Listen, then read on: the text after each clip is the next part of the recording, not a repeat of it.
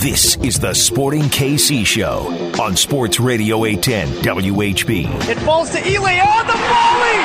What a finish! Gadi Kinda has struck. It falls to Polino and he puts it in to Johnny Russell. First time shot, and Johnny Russell has a hat trick. The Sporting KC Show is brought to you by Michelob Ultra, superior light beer with only 95 calories and 2.6 carbs. Michelob Ultra. Find your fit. Now, your host, Nate Bukaty.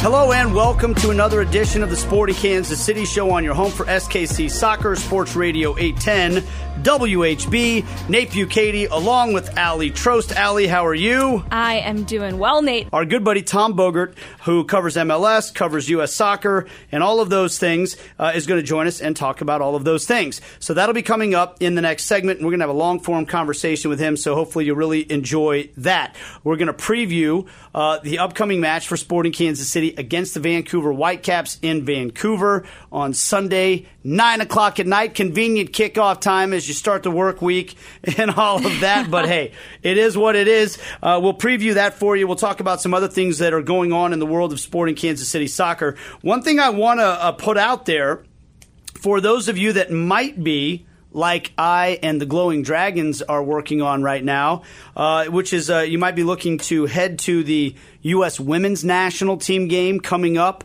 at Children's Mercy Park later this month on October 21st. That's a Thursday night. Uh, you might be able to win some tickets here. So listen to this. There's a there's an energy drink that is um, endorsed by uh, Sporting Kansas City owner Patrick Mahomes called BioSteel. Now, the idea behind this is clean, healthy hydration. So it's uh, sugar free, it's an energy drink, but it hydrates at the same time. It's, it's brand new stuff, and they're going to be doing samples of it at the High V in Liberty on Saturday from noon to 2.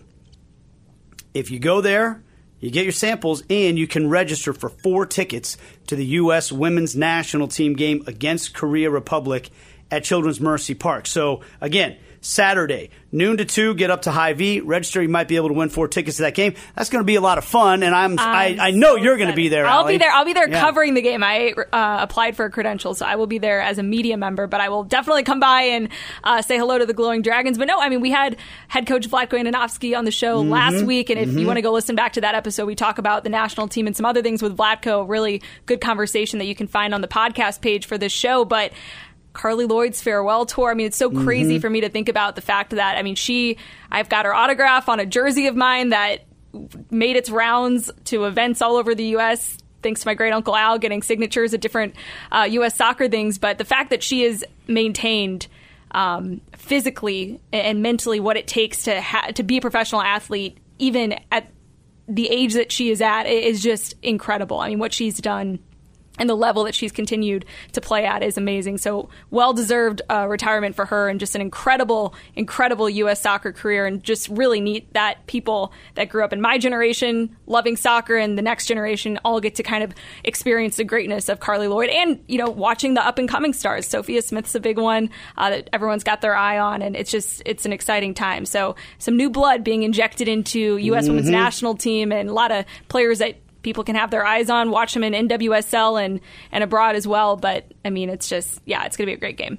And it's uh, it's a time that uh, I, uh, like I said, my my daughter's team, the Glowing Dragons, that I coach. We're going to be trying to get as many of the kids to go out and have a big uh, a big outing there and have some fun. Role models, role models, role models. I just mm-hmm. I love the fact that uh, these girls get to watch.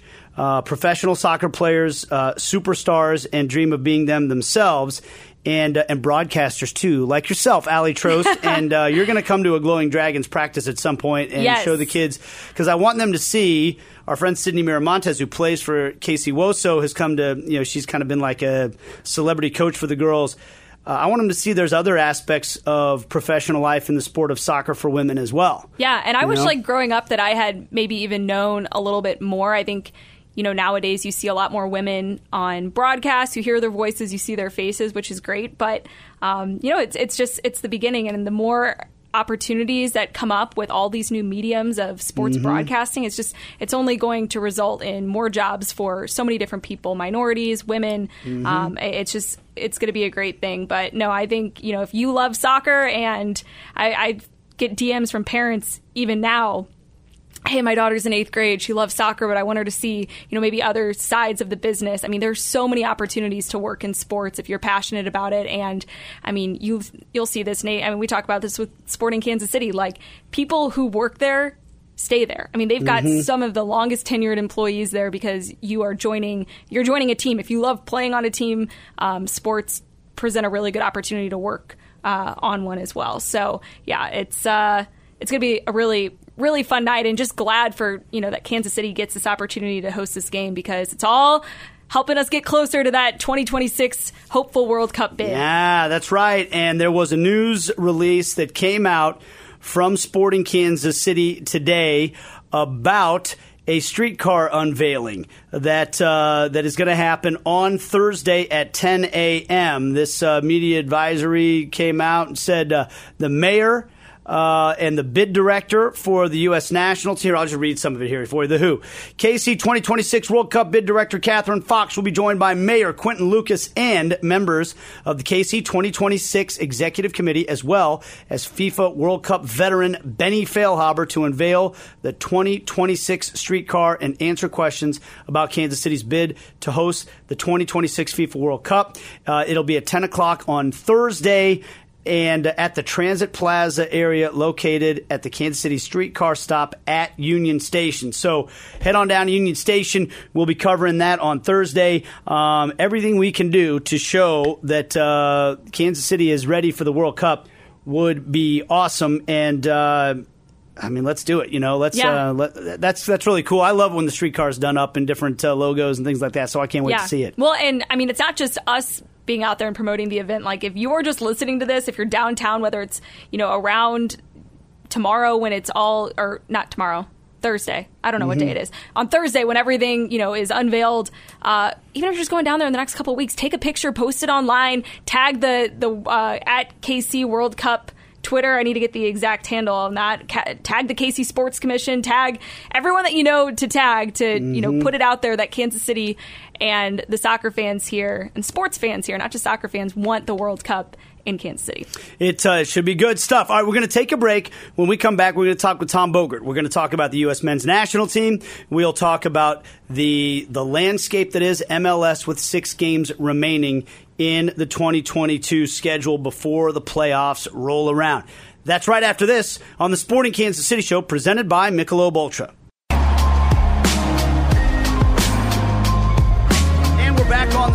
Kansas City Show on your home for SKC Soccer, Sports Radio 810 WHB, wherever you get your podcasts. We appreciate you subscribing, downloading, listening, liking, all of those things. And of course, we're presented by Michelob Ultra. It's only worth it if you enjoy it. It's time to talk to one of our favorite guys, a man who covers the world of soccer from an American perspective. Tom Bogert, freelance writer for MLS, does all kinds of other things. You could follow him on Twitter at Tom Bogert. That's B O G E R T. Tom, how are you, man? I'm pretty good. You know, living the dream, right? We're, we're getting through it. How about you guys?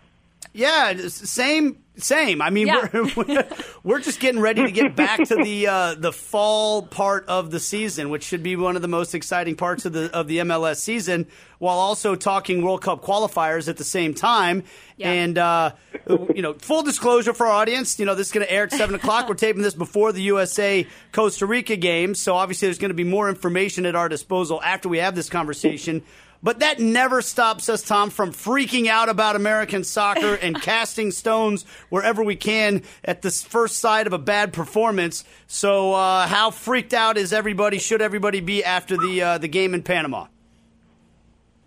Yeah, that game was really bad. Um, that performance is really bad. It was. Um, I don't even know how, how much you can even point to, you know, the technical or getting even too deep into the way the game was played and, and the decisions that were made. It was from the jump. The United States were second best to everything. They were slower. They were tepid. The decisions were slower. The you know half a step off into every duel, and and we can sit here and talk tactics. We can talk um, personnel decisions and, and everything that those went into it. But if if the 11 players on the field show up and don't come anywhere near competing in, at the same level against their opponents, that's that's it. It, it doesn't matter if Pep Guardiola was on the sideline. It doesn't matter if you know every single player had these wonderful ideas of what to do when they got the ball. It, it, it, everything was so slow and everything was a step behind, and and that's just a recipe for failure. And again, that's part of that is on the players. Part of that is on the coach. Um, I do think that he was correct in having to rotate the team because there are games, you know, two and a half every three days, and and these are players that some of which are traveling from Europe, others are, are coming from America and and all different parts of the country to go to three different cities in two different countries over you know six or seven days. So you can't play the same 11 guys 90 minutes each. So that was all part of it, but um, just didn't work out, and it was it was really disappointing and insipid. Yeah, Tom, I agree with you on the rotation side of things because, like you said, I mean, it's just the, the travel's too grueling to not make those adjustments and rotate guys in and out. But my girl Jenny Chiu, after the fact, was like, hey, the seven lineup changes was just a disrespect for Panama and what they bring to the table. Do you think it was more of not respecting the opponent or maybe a little too much confidence in the depth and the preparedness of the guys who would then be subbing in or you know coming into the the starting lineup and fall, are coming up short? I don't think it's disrespect at all. I think that this is just the nature of the modern game, and this is the nature of having a deep squad. Like, look, the United States, we were we were all uh, patting them on the back and congratulating how cool it was that they had essentially two different rosters win yeah. trophies in the Nations League and the Gold Cup this summer. If you preach about the player pool, if you preach about we're one team, we're not 11 guys, we're not 14 guys, we're not 16 guys, then you have to rotate. And Berhalter said that today in his press conference that he, he, he wanted to make a point that he's like, hey, look, when, when I said that I take full responsibility for the loss uh, against Panama and the way we played, I'm not saying because of the players I picked. He's like, we still believe yeah. in every single player on this roster. And again, we're we're a team, we're a pool, but you just go back to the team that was. Three of them up from the starting 11 uh, in the first game didn't travel. Those are three subs you have to make right there. Maybe I, the argument that, that I would, would hear is whether seven was necessary or not, and clearly there was a plan for Musah and Adams to split 45 minutes, so you can call it six and a half because if, I'd rather have Adams on for the final 45 minutes anyway, or, or whatever you want to break it down with. Yeah. You know, maybe six and a half, if we're going to call it, was slightly too much, but I don't think that has anything to do with disrespect to Panama. I think that has more to do with focusing on your your home games more and and again still putting out a squad that you believe is good enough to win against anybody. And that's no disrespect to Panama just because a couple you know air regular starters aren't starting. Okay. Only in the world of U.S. soccer uh, fandom, to me, is not being upset a hot take. Um, but allow me to provide a hot take here, Tom. Um, I'm not upset at all about this performance. The microphone is on fire uh, right now. I, I, exploded in Nate's face. It was, a, it, yeah, it was lackluster. Uh, it was, it was, it was yeah. devoid of, of energy and life. Um, it's disappointing. There's enough talent on the field to win a game in Panama. Uh, all those things. Uh, first of all, my, my first answer to that is welcome to CONCACAF. Mm-hmm. Uh, my second one is it's like this we, we have this duality as American soccer fans where on the one hand we're sure that disaster is coming around the corner at every turn and that everybody who is American based must be a, a, a fool or uh, a, or destined for failure. At the same time, these like unrealistic expectations for how we're supposed to perform. And I don't for the life of me understand how you can do both of those things. I'm very excited about this American uh, soccer team and their and their chances to actually go make some noise in the World Cup should they make it. I think there's a lot of young yeah, talent. You, go ahead. Sorry, I didn't know how much I left you out on the phone there. I meant to get out of the way and let you have the ice out, but yeah, no, you stumbled into something like I don't want to like give you know trolls on Twitter, or whatever you want to call it, like a oxygen, but over the past couple of days. And I, again, I, I don't take any of this seriously. I laugh, particularly if it's an, an honest account. I, I try to play around or have fun. You know, I know that people care and, and have opinions, and, and that's all good. But like, I was uh, been accused multiple times of manufacturing consent for bad MLS players and MLS narratives is one of the things I've been, I've been accused of, simply for the absence of, as you said, an absence of a hot take, the absence of me you know, demanding that not only Greg Berhalter be fired, but probably exiled from the country for uh, the rest of his life. Um, somebody, somebody, I woke up today to, to somebody saying that, uh, you know, U.S. soccer would be better off if I dropped dead, which I, I don't see the correlation there. Not so true. I'm not, not entirely sure. So. I don't. I don't think U.S. soccer would change whether I'm alive. I think it's. A, No, you're the problem, But- I was, I was very confused. It's It people shows- like you that So- refuse to hold these guys accountable that's causing soccer malaise in America. Here's okay, so I will I will finish a little bit of my rant here, Tom. So so this is how I see it. There is young talent. There's more young talent. I don't think it's even a, a debate. There's more young, exciting talent in this country than ever before.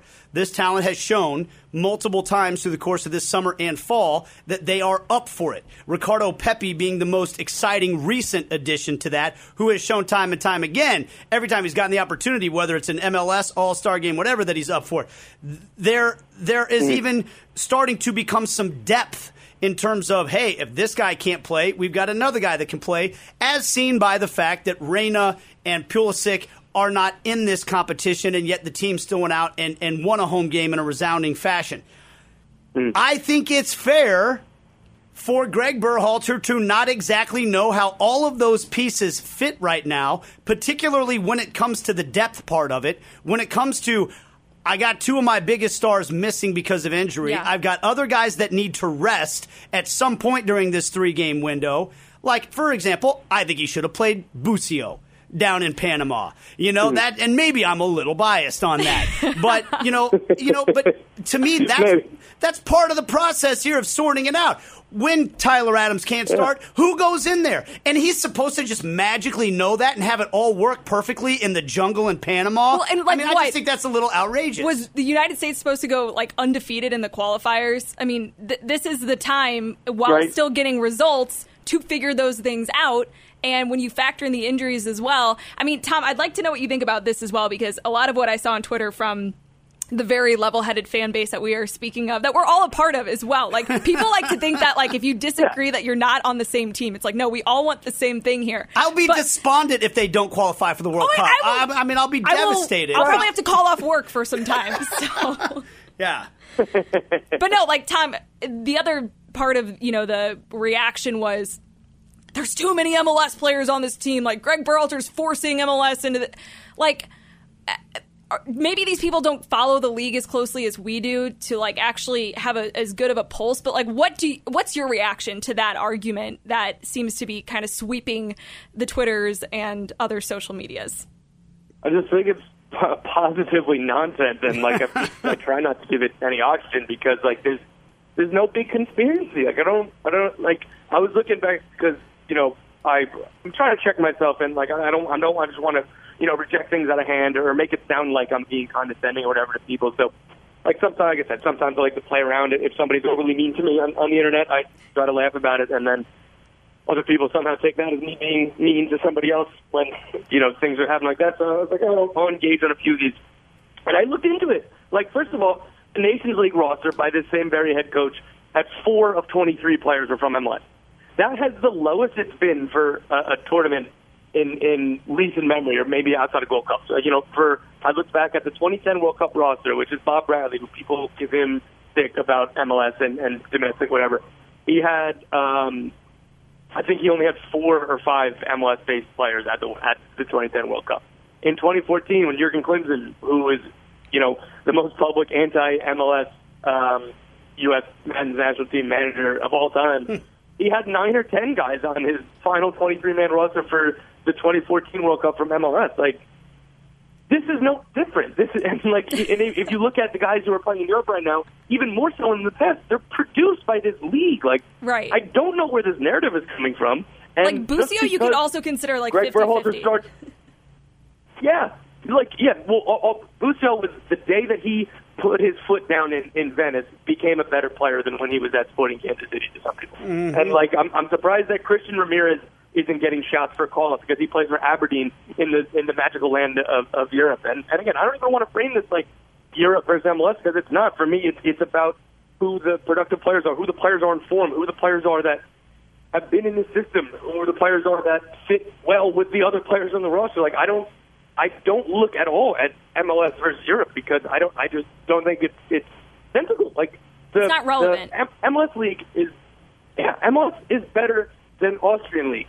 That doesn't mean that Sebastian Lletget is better than Brenden Aaronson right now, and that doesn't mean you know that once just like that he just already over just because LA like the the Major League Soccer is better than the Austrian Bundesliga. Like I, these are things that just don't cross my mind, and and it, it annoys me that if they have if there's a bad game where MLS players play, it's it's like people turn to, to to people who cover the league as like, hey, see, look, like you're wrong or whatever. Like, and I don't want to come off like sound like I'm just defending MLS guys all the time because they they don't people don't see sometimes the same way as, as if it's a younger player in Europe that has a bad game for the national team. Like that's okay, he's young, he's playing in Europe, but if if it's it's confirmation bias or anytime something goes wrong to blame American players, uh, the uh, the MLS players. And again, I I still don't want to make it one versus the other, but look at the uh, European-based players who, who played against Panama.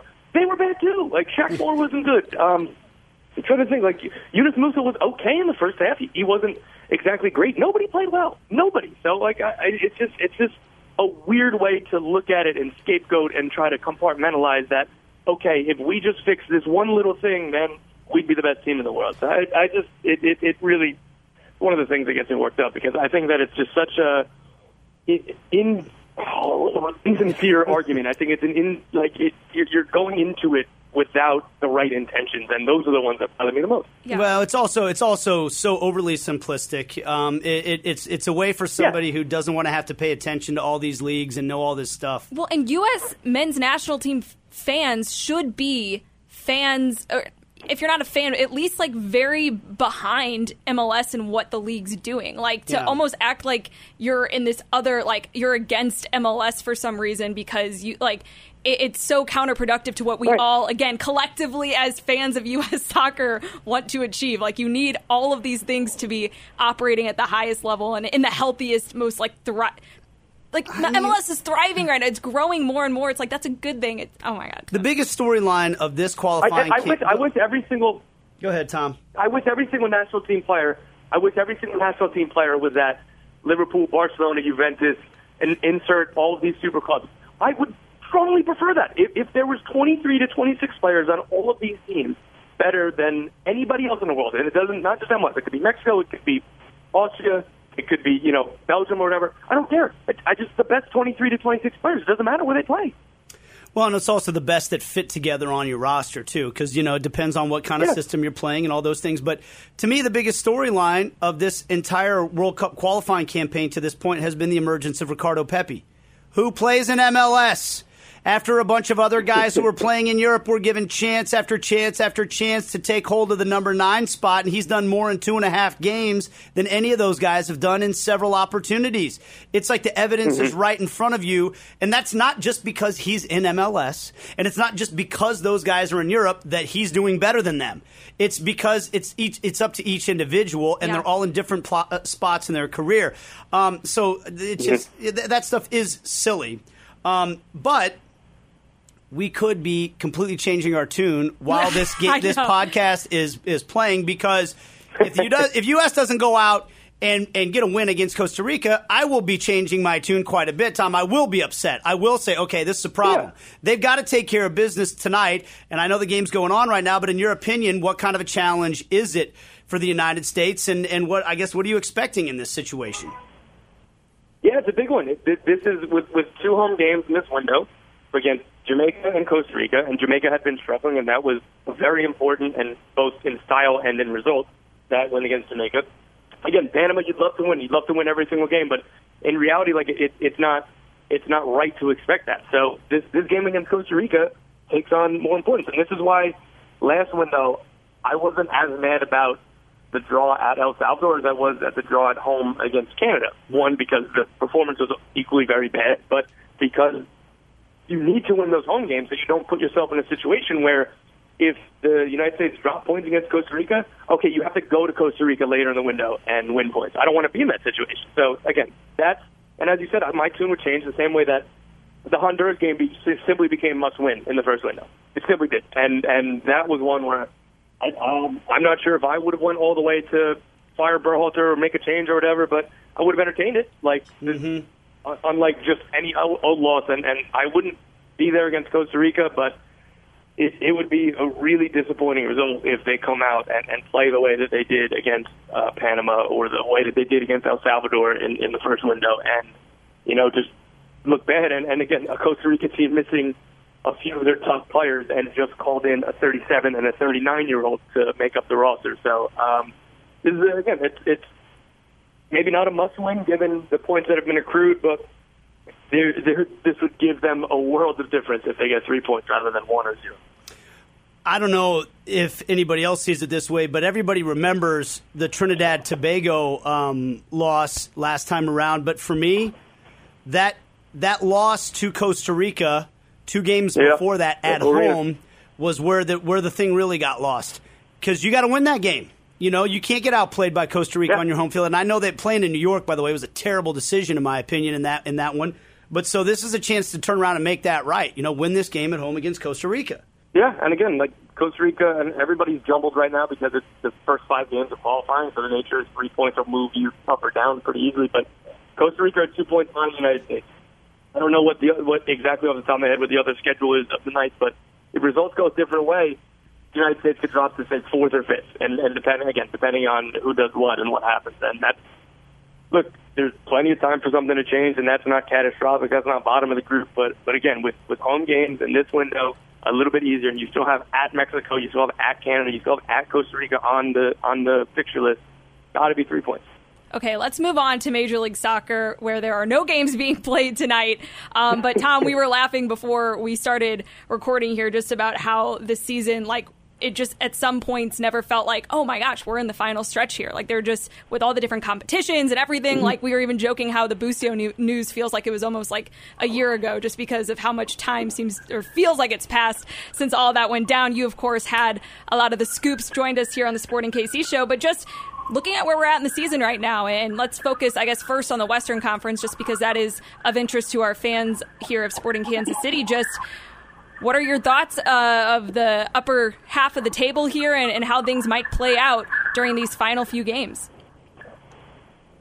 Yeah, I in Kansas City, the, loss against Seattle kind of really hurt that chase the top spot in the West. Um, the the top three, uh, uh, Seattle, SKC, Colorado, seems to be pretty set in, in getting away from the pack. I know that that Portland are kind of making a move here, but it seems pretty safe to say that those three teams will be the top three, and then you know uh, Portland fighting for that uh, fourth that fourth spot, which would be uh, a round one home playoff game. So yeah, the, top of this conference is really strong, just like it always is, and just like you know the top twenty of the conference should in theory always be. Um, Kansas City should be looking at you know the the bottom half, the, the, the playoff picture is still really jumbled, and, and when it comes to you know Salt Lake to even San Jose, they play LAFC. That that feels like more of a, a loser go home kind of game, but you know you never say never in, MLS playoff chases. So who knows if, if either team will still be around, depending on you know a good or bad result. But you know they are there are still going to be difficult games no matter what. And again, let's say that Sporting Kansas City finish second or third. That the the sixth and seventh right now is LA Galaxy and Minnesota United. Both those teams are struggling, but you look at both those teams, they, they still have supreme quality. And and in a one-off, even on the road for those teams, as City learned last year against Minnesota, on, in a one-off with, with teams with, with uh, really good talent like they do, nothing is guaranteed. So it, it, it's all about follow-up, ensuring that they can wrap up the second spot and holding off Colorado and, and you know put some pressure on Seattle to try to get that uh, round one bye and, and hold to the end.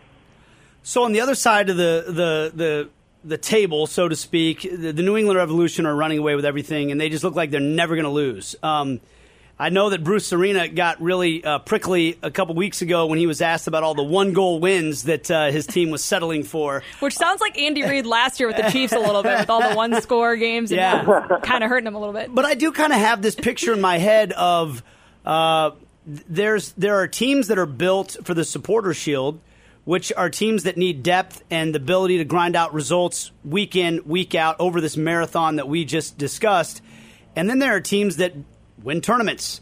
Um, and I'm curious. Do you see both out of this New England team? Are they both kinds of team? And, and, and what do you think of the East right now when when it comes to what the playoffs will look like?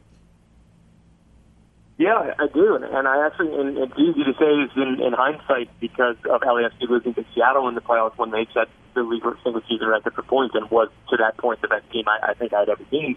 Um, in, in regular season MLS, and you know, guess my my memory, so not not all 26 years, but you know, the last decade or so. I think that New England are this this version of New England is better suited than LAFC would be to that LAFC team rather would be to a playoff run. I think that those one goal wins and, and, and lower scoring games kind of you know lend itself to that idea. And, and like that LAFC team, they're going to have the best player on the field no matter who they play in Carles Gil. And if and if Carles Gil is kind of bottled up or doesn't have his best game, you have Adam Buksa, Gustavo Bou, Taylor, and Buchanan as, as three game breakers on their own. So they have multiple ways to beat you with high high end talent. They have Matt Polster, a very very good defensive mid who when I sit down and look at it, he might be he's going to be in contention on my you know best eleven ballot for his exploits this year.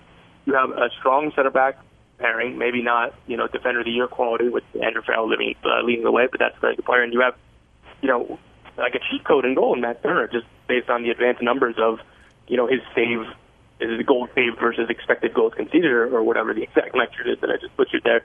So I think that they I wouldn't be worried about those those tighter games, and in fact, I'd be encouraged that they have so much experience in that they can they can play tight games and, and not be like, oh my God, we're not winning three 0 at halftime, or we're not winning by two goals in the 65th minute. Like, what the heck is this? And, and I think that their play style is Milionic, and I think that they'll take the game to most teams when they play, but they also have the ability to kind of sit in a little bit and, and, and let try, try to win in transition with some of their you know better players. And Bruce Arena is obviously the most qualified manager in this country, and, and uh, as far as his resume, so uh, he has a lot of experience in winning tournaments and, and doing well at tournaments. And I think that this team is really, really well positioned. But nothing's a guarantee. Obviously, with all these one-offs, another team that is very, very good in, in cup situations, I think, is Nashville. And that doesn't sound like much of a you know big take considering that they're second in the East, but I still think that people are sleeping on that team as a real contender. So, are they the only team that you think could potentially end the run uh, in the East for New England? Do they have an Achilles heel, or do you think if they are for some reason knocked out, it won't be until the MLS Cup final against someone in the West? If it is, um, maybe one of the teams that you think are are best suited against them. I mean, look, it, it's a one-off, so it, it, it, I wouldn't rule out anybody. I mean, look, I, theoretically, like Montreal could win and then play New England in, in round in the, in the New England's first playoff game, and I don't think that they really have a chance, but I didn't think Montreal had a chance last year against New England when they got Carles Gil back, and Montreal weren't particularly good last year. They're better this year. But last year, they, it took a 95th minute game winner from Gustavo Bou. They were 30 minutes away from penalties, and, and at penalties, obviously, anything can happen. In a one-off game, anything can happen. Any silly set piece goal, any, any you know uncharacteristic mistake, or, or insert anything here. So anybody can beat anybody on a given day. Sounds like a stupid cliche, but there's a reason why so many teams in, in this league why, why there isn't more teams that win the Supporters Shield MLS Cup double because it's really difficult. Yeah, I love the one and done though in the playoffs. I'm so glad. Like that is my preferred format. It's a lot of fun. We're uh, we're visiting with Tom Bogert. Um, Tom, let's uh, let's get into this uh, under 22, uh, 22 under 22. Uh, Ricardo Pepi's at the top of the list. I am shocked. Uh, by the way, I think was it three players from FC Dallas in total made the list. Mm-hmm. Anything that stands out to you in four. particular? Oh, four of them. Uh, yeah, because uh, let's see, Paxton Pomykal's on there as well, and Justin Che, uh, Justin along with uh, Ferreira. Yeah, um, all really good mm-hmm. players, by the way. Uh, anything in particular that stands out to you about the list? Yeah, I, I think that it gets it gets more and more difficult to vote on this every year. Um, I, I I treat 22 to 22 very very seriously. I took a lot of thought into it there's some guys like, look, I left Brenner off of my ballot. He was bought for $13 million by FC Cincinnati. Granted, he you know, a really bad financial deal by them. He's still a really good player and a really highly rated player. Talles Magno, I had him on my ballot. He got left off. $9 million player by NYCFC. You can just run down the list of guys who didn't make it that can just prop up. It was like, my goodness, like how strong is this? These 22 players, like Brek Shea won it in, you know, whenever 10 years ago. It used to be 24 under 24 because we were at a different stage of quality and youth development and everything. And just, you look at the top five, and, and you know, Ricardo Pepi, who's you know, going to be a bona fide star. He's, he's an Alphonso Davies level prospect. He's going to get sold for more than Alphonso Davies' base fee. He's going to break that wow. record. Um, you have Brian Rodriguez in the top five, who hasn't been like up to his huge talent level in MLS, he starts almost every game for the Uruguayan national team. Like, take a step back. The Uruguayan national team has has a, a you know 21 year old starter that that's in MLS. James Sands for he he could walk into the Bundesliga right now. Like, there's just so many like good. Like Caden Clark, I think I had him at like eight or nine on mine. He's already got bought by Red Bull Leipzig. Like there are so many good young players and so many, so much talent, and and not just guys with potential, but guys who have 2,000 professional minutes. You look at Pepi; he's got 13 goals this year. He's he scored in the playoffs last year. James Sands has like 65 starts or whatever. Like these aren't just guys who we're looking at and be like, hey, maybe one day we hope that they could be good. It's, to be on this list, you have to have the combination of potential and you've already proved it at MLS. And, and there are a lot of 17 year olds on that list that have already done it. And I think that that's extremely, extremely interesting and extremely positive. All right, Tommy Scoops, where's Ricardo Pepi going and when's he going? I think he'll go this winter. Um, from all the folks I've talked to, uh, as of last week or 10 days ago, last time I, I checked in 100% on this, there, there had not yet been an official bid, but there have been informal talks with his representation and other clubs. You know, Ajax scouted him. Bayern likes him a lot. They've had him for multiple training sessions. They, according to the Athletic, they they see him as a young Edin Dzeko. Um, Wolfsburg, they're half the clubs in Italy. And, you know, as uh, Fabrizio Romano put it, uh, as, as well as I could probably say it, everybody knows about this kid. Like he's on everybody's radar. This, there there is no club that would look at him and say, I wouldn't want him. Like it's it's there are going to be a lot of teams offering, and that's why the GMs and scouts and, and front office executives that I talk to are really confident that it's going to be at least a $15 million base fee with incentives and with a sell-on percentage. Um, if I had to guess, you know, when Bayern Munich really want a player, traditionally Bayern Munich sign that player. So if Bayern really, really do want him, I think Bayern will sign him. But that's not to say that that is a foregone conclusion. There's nothing been agreed. There's nothing been seriously talked about, to the best of my knowledge, either. So there are a lot of teams to watch, and, and it's going to be a lot of fun to watch this winter. Uh, he told me, and I think he's told other people that uh, that Robert Lewandowski is his favorite uh, player to watch. And I actually see. I'm not saying he's Lewandowski. I mean, somebody's going to jump on Twitter. I can't believe we're comparing him to Lewandowski. I see similarities in the way they score their goals. Um, and, and he said what yeah. he loves about Lewandowski is the efficiency with which he scores. He doesn't need several touches. He doesn't need um, to dribble somebody and then shoot from long range. It's it's one touch finishes. It's efficiency uh, with every part of his body, and I, I see that from Pepi. And I, if I hear if I see one more person. Uh, discredit his goals because they're so easy to score. I'm just going to smile every time I see it because uh, that's what good goal scorers right, do. Right, make so it look easy. I just hope if he goes to a place like that, I hope he gets to play a lot and score a lot because you want somebody that's in form when it comes around to these uh, these national team games, right?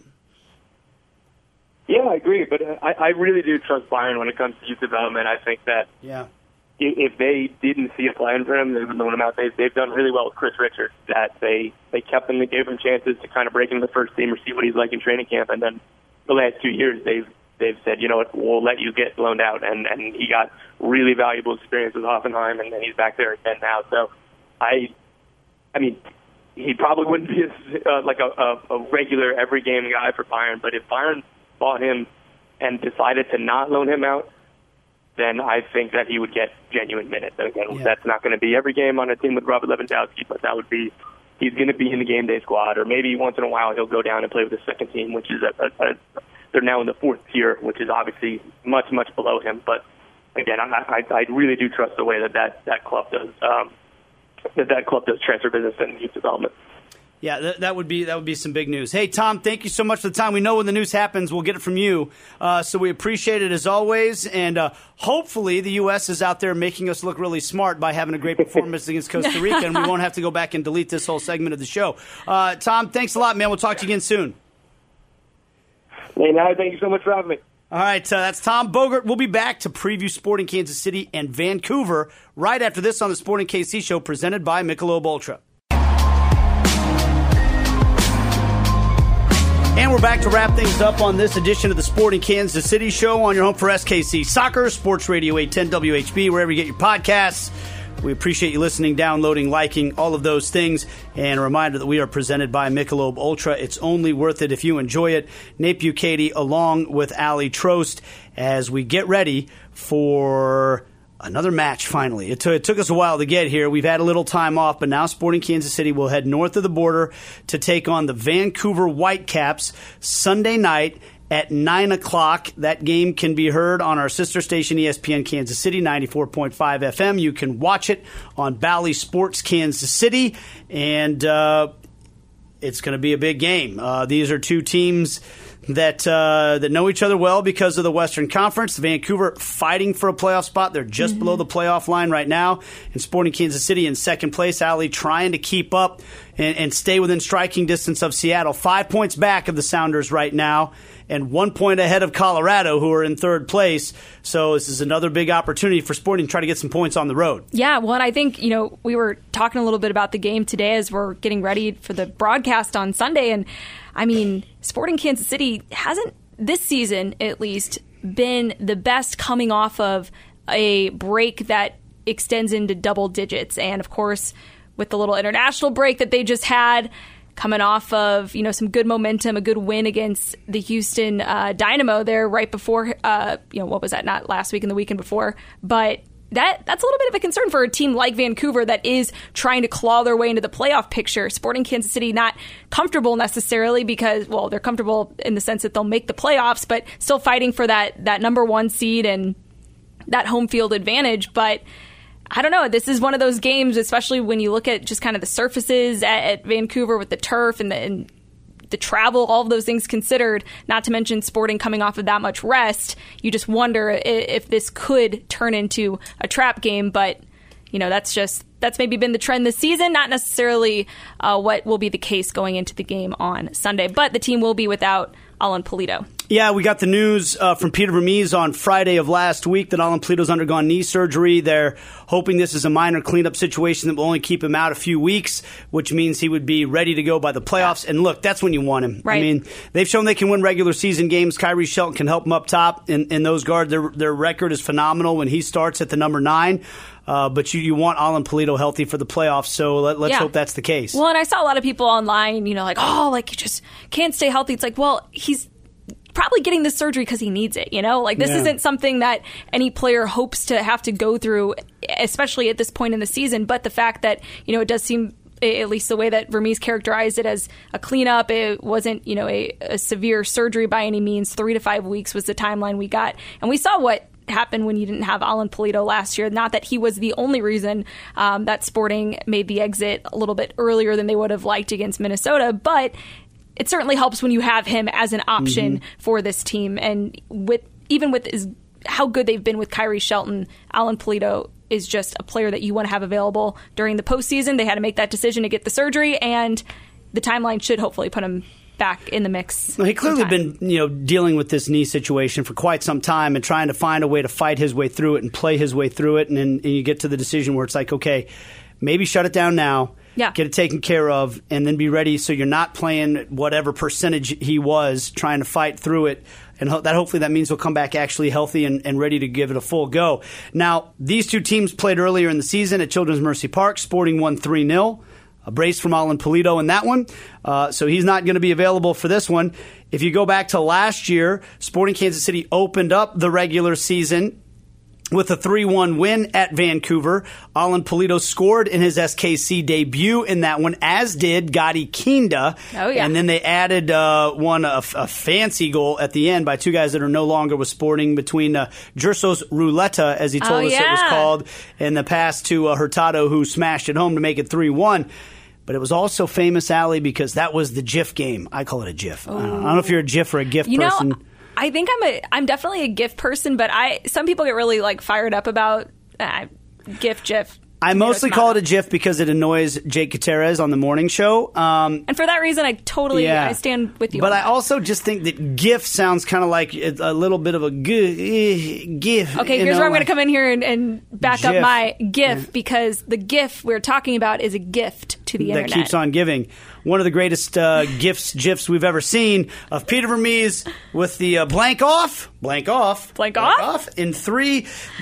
proof of what I try to explain to my children all the time, which is humans react only 25% to what you say and 75% to how you say it.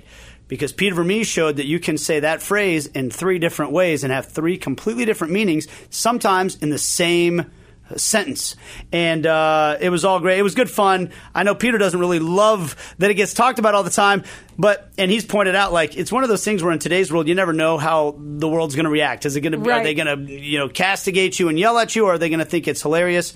Peter has the magic touch because everybody thinks that was awesome. And it was one of those things where you could tell he wasn't telling the other person to do that. He was saying, Did you really just say that Right. to me? That's basically what he was saying. And the two of them made up, and now we can laugh about it. And it's one of the greatest. I post it at minimum Yeah. once a year, at least every few months. I like try to bring it back in the rotation. No, but I mean, we know that Peter Vermes, like anyone who's watched a game, whether in person or on your television set, Peter Vermes is not void of passion. And he actually talks about it a lot. Like he's like, I'm actually able to, relatively speaking, be pretty calm after games and how I talk about the game itself unless of course something like crazy happens that maybe you know trickles into the post game but he's like I I get it all out Right. in the game. And so, you know, if you're getting into a, little sideline scuffle with Peter Vermes, just know you're getting him at his most passionate and like intense moment. You know, like Yeah. you're not getting him post game, you're not getting him pre game. Like he is, he's in the moment. And it, hey, I'm just happy that we have that incredible gift. Whether Peter likes it, it's around or not. I think, I don't know. Part of him probably. I mean, it's a it's a pretty badass gift. Well, here's the thing. Uh, this is now a a Vancouver Whitecaps team that's gone through a coaching change because they fired Marc Dos Santos in the season. Uh, why did they fire him when the team is in the playoff running? Um, it looks like it was because of a performance in uh, in the Canadian Championship in which they lost to Pacific FC 4 3. He was let go after that. Since that happened, uh, let's see here one win, win. So they've gone win, win, loss, draw, win, draw, win, and then lost to Seattle. So they have been playing really good stuff. Um, and then they, they did have a four one loss, or um, yeah, four one loss to Van, uh, to Seattle in their last game. Seattle's really good. Yeah. I don't think most people will say, "Well, you're no good if you and lost not only at is Seattle really good, like they're Yeah. good at scoring. They're good at scoring goals. So if you lose to Seattle four to one, it looks worse than you know what you may have lost to against another team that could have just been a two one loss or a one 0 loss. Um, but no, I mean seven wins and seven draws during those last fifteen games is is pretty remarkable. And that in that one loss coming to Seattle, we'll see how much of an outlier that loss. Um, actually is when these two teams face off on Sunday, but it definitely won't be an easy one for Sporting. And I really just think that where they're getting this Vancouver team, like the point it, that they are currently at in this final stretch, fighting for a playoff spot, the form that they've been in outside of that one game, uh, and then Sporting, of course, coming off rest where they've, you know, at other points this season collected a record of two draws and a loss after those double digit rests. I mean, look, however much you want to play into that or not, I think Sporting Kansas City, at least in recent history, have learned. You know, maybe the mentality that it takes to come out after coming out against Seattle at home after some rest and being disappointed with how they started in that first half, turning things around. That happened recently enough that maybe that kind of sticks with them here, where they're like, "Hey, we need to, you know, maybe come out of the gates this way, coming off of a break versus what we just, you know, had seen." So, uh, and for Vancouver, their their interim head coach is Vanni Sartini, who was the club's director of methodology before this. So uh, now he's Hmm. I'm the methodology at Sports Radio. Is that 810. right? You are. You know it. And and uh, we're all watching our backs now, Aly. In case we have a, a loss to Pacific or something like that, you might just step right in and boom. Uh, No, that's it. I've actually just never heard that title I- before. I had neither. I'm sure it's I like had neither. synonymous with something Yeah. like common that we see, but technical director or something like that. But uh, like director of methodology now, interim coach. So hey. How about that? Well, hey, I also just want to give some updates since we are following the World Cup qualifiers. Daniel Salloi and the Hungarian national team played England to a 1 1 Mm-hmm. draw today, and then Gadi Kinda and Israel played Moldova to a two and a one two to one. So that was the uh, those were the results for Sporting Kansas City players today. I watched uh, the Hungarian game. Uh, Daniel did not get to get to play in this one, um, but it was a big result. Yeah. Um, winning at or getting a draw at Wembley against England, they booed the England players off the field at, uh, afterwards because they didn't want to draw in that one. So hey, congratulations! But now Daniel, come back home and help Sporting Kansas City get a win in Vancouver. That's going to do it for us. Uh, thanks to Tom Bogert for joining us. Thanks to you for listening. We'll see you Sunday night, 9 o'clock, Bally Sports Kansas City and ESPN Kansas City 94.5 FM, Sporting KC at the Vancouver Whitecaps. And we'll see you next time on the Sporting Kansas City Show.